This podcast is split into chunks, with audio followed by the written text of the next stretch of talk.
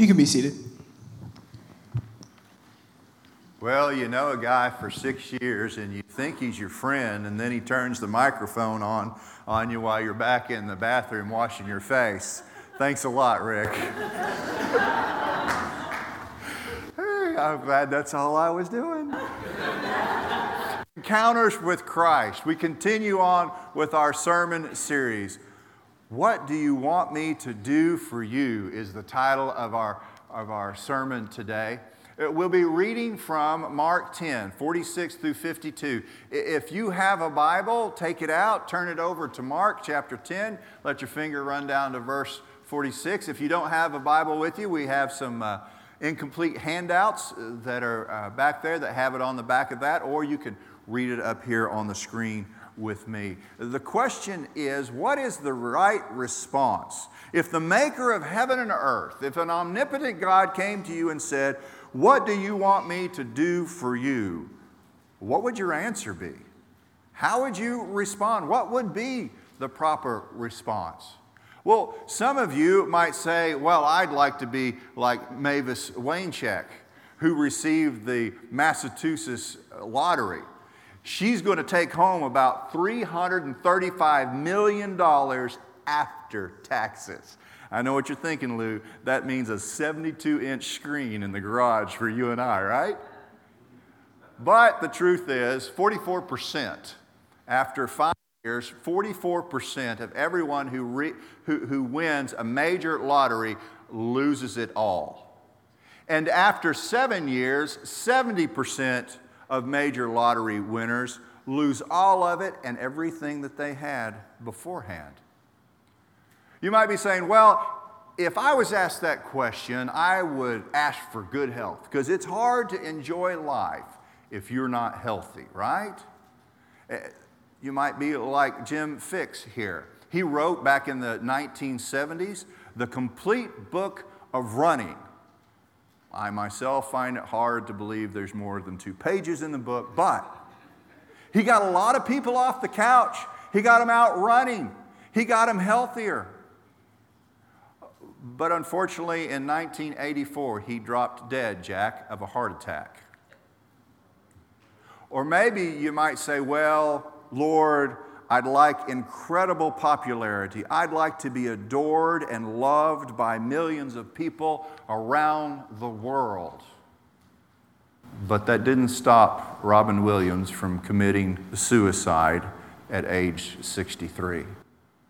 Or maybe you might say, well, God, I, I, want, I want to be powerful. I want to have the ability to change the world and set the world on fire. I want to control information and knowledge and how it will spread and give it to the masses. I want to be a real game changer and an innovator, and I, I want to change the world of technology and science.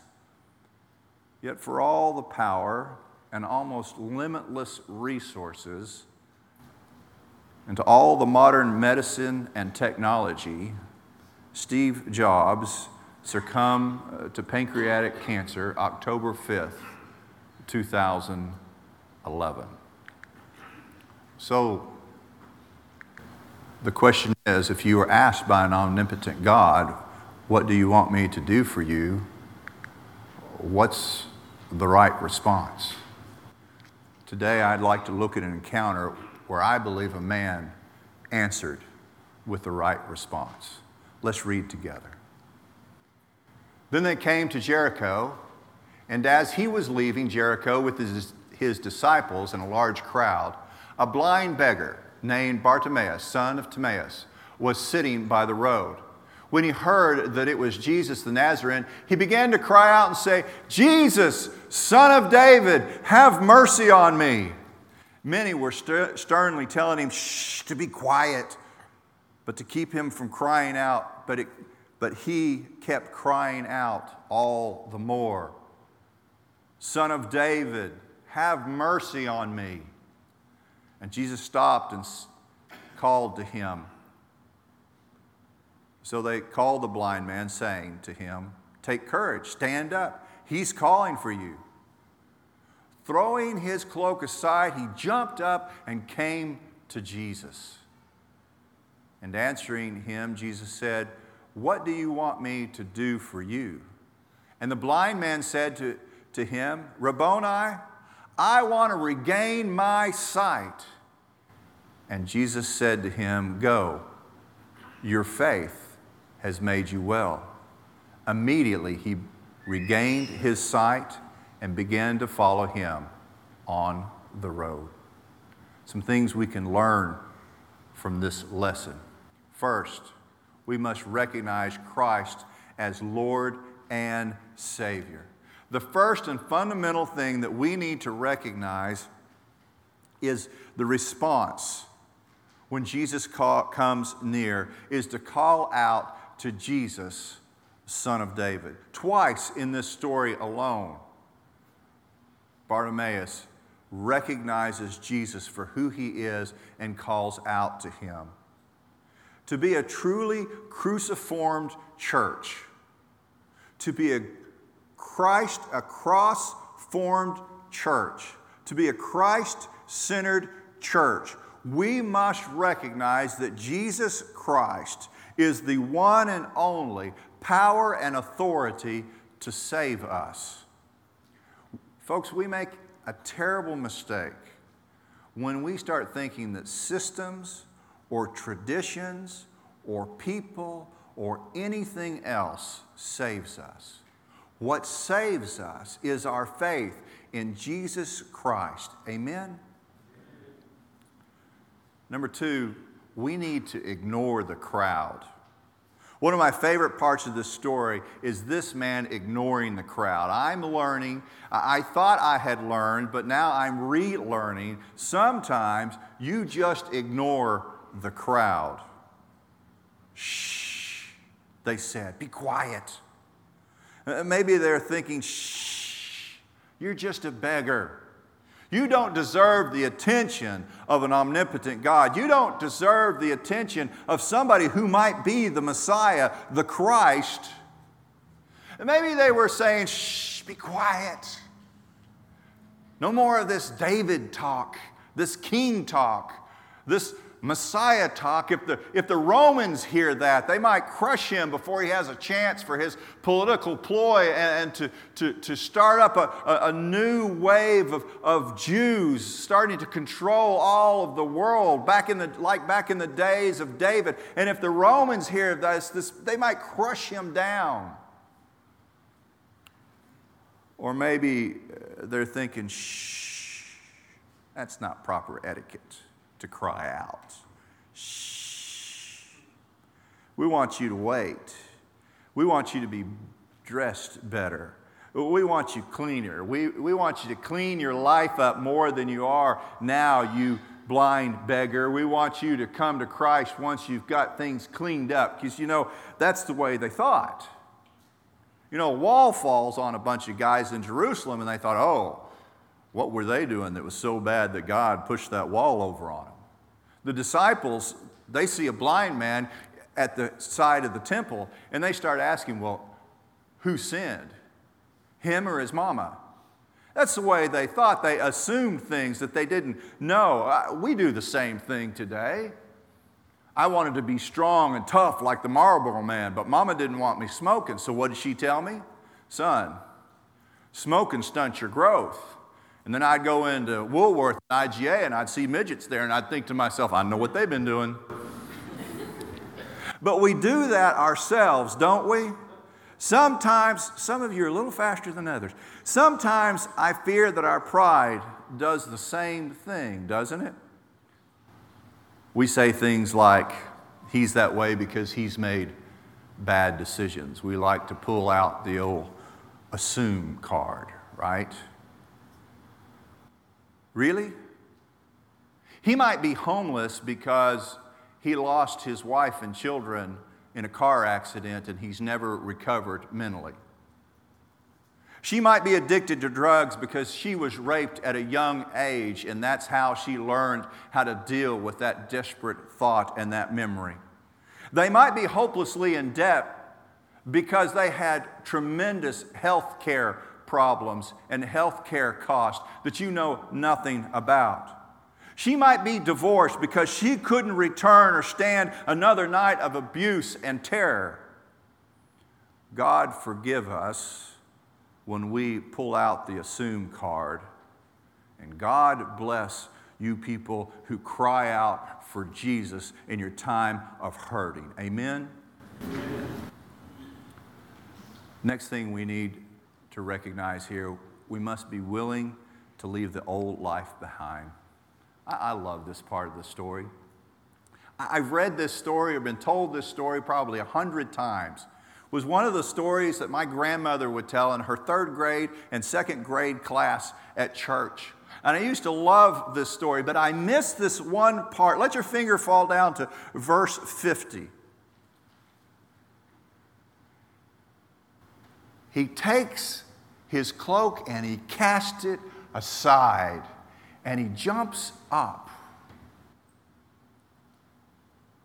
He's willing to leave it all behind. N.T. Wright believes that when he casts his cloak aside, that's what he's been begging with. That's his little collection plate there that's on the ground. When he has a chance to talk to Jesus, when Jesus calls him, he's willing to throw that aside, David, as if to say, I'll no longer need this. I'll no longer need this way of life. Look at his posture as he makes his way to Christ. He jumps up. This is incredible.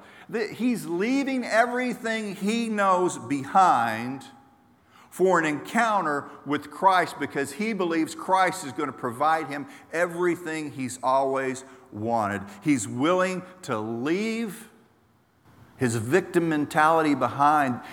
Do you understand? His identity is in being blind and being a beggar. That's his identity. Mark starts off by telling you he's a blind beggar. Oh, and by the way, his name is Bartimaeus and his daddy is Timaeus. The other two gospel writers don't even mention his name. Why? Because his identity is being in a blind beggar. But now he has a chance to come before God himself, and he believes that this man, God, can change him and can give him new life, and he's willing to cast it all aside. Now, for the first time in his life, he sees an opportunity not to be a victim not to drift through life with a meager existence, but to be a person of purpose and meaning. And can I tell you this morning, Christ extends that to each and every one of you to live life with purpose and meaning. Amen? He answers with the perfect answer I want to see. Really, he says, I want to regain my sight again. He could have asked for power, prestige, popularity, but what he asked for was full of metaphors and similes. What I think he's asking for is, I want to see you. I want to know your will. I want to come to an understanding of who you are and what you're about. I want to see God. I want the glory of God to be before me. Go. Your faith has made you well. Jesus, true to his Father's promises, the promise is ask and it will be given to you. Seek and you will find. Knock and the door will be open to you. This is the spiritual truth before us all this morning. If we're looking, we're going to find it. If we're seeking God, we're going to find Him. If we're seeking His truth, we're going to understand it. If we're looking to be adopted, hello? He wants you as His own. So, how will you live with His vision?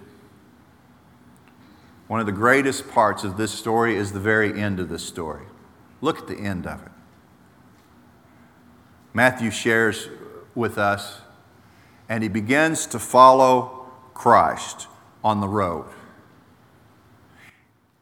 He sees Jesus, he recognizes him as God, and he begins to follow him on the road. Luke shares with us that he began to glorify God and gave God all the recognition for the healing He began to do what we should all do when we have this vision of God is to glorify God to everyone around us. Well, how do you do that? You love on people and you tell people about this Savior who came down from heaven to share in love with us and to save us from what we can't do for ourselves. This morning, will you hear His call? Will you hear the Holy Spirit as He speaks? Romans 8:14 says, "For all who are being led by the Spirit of God, these are the sons of God." Galatians 5:25 says, "Tell us if we live by the Spirit, let us also walk by the Spirit. If the Spirit is controlling our mind, He ought to be controlling our actions also, right? Church, we need to be people who listen and who follow the Spirit. And we need to quit listening to the crowd. The world is going to tell you God doesn't exist. The world's going to tell you there might be a God, but He doesn't care about you. The world's going to say, You don't matter. Have you heard that lately? You're damaged goods. Paul begs differently. God, being rich in mercy because of his great love with which he loved us, even when we were dead in our transgressions, made us alive together with Christ. Sounds like a loving, kind, concerned God to me. Paul goes on in the same chapter. For we are his workmanship, created in Christ Jesus for good works, which God prepared beforehand so that we would walk with them. God has a plan for us, a plan to bless us, a, a future of hope and a vision for your and I eternal, eternal life. We need to stop listening to the crowd and start listening to the encouraging words of God's word, God's inspired word. Can I tell you, if you just listen to the wor- world, you will want to commit suicide. If you listen to the inspired word of God, you'll be set on fire to live and to have life to the full. Just like I asked you throughout this sermon series, will this encounter change your life? Will it change you? Paul says, Jesus will transform your heart and renew your mind. David says, Create in me a clean heart, O God, and renew a steadfast spirit within me. Ezekiel tells us that God's going to take this stony, hard heart of mine and He's going to replace it with a fleshly, soft, compassionate, loving heart. Well, what's your point, Keith? My point is that it's a never ending walk, it's a never ending path of spiritual maturity. This vision that God gives us is constantly renewing our minds, changing our hearts, building up our spirits.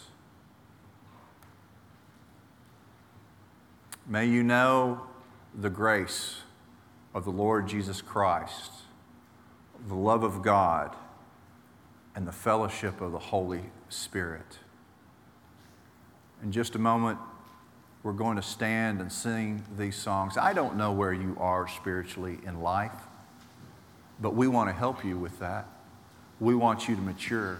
If you're spiritually hurting this morning, we, we want just to wrap our arms around you and love on you.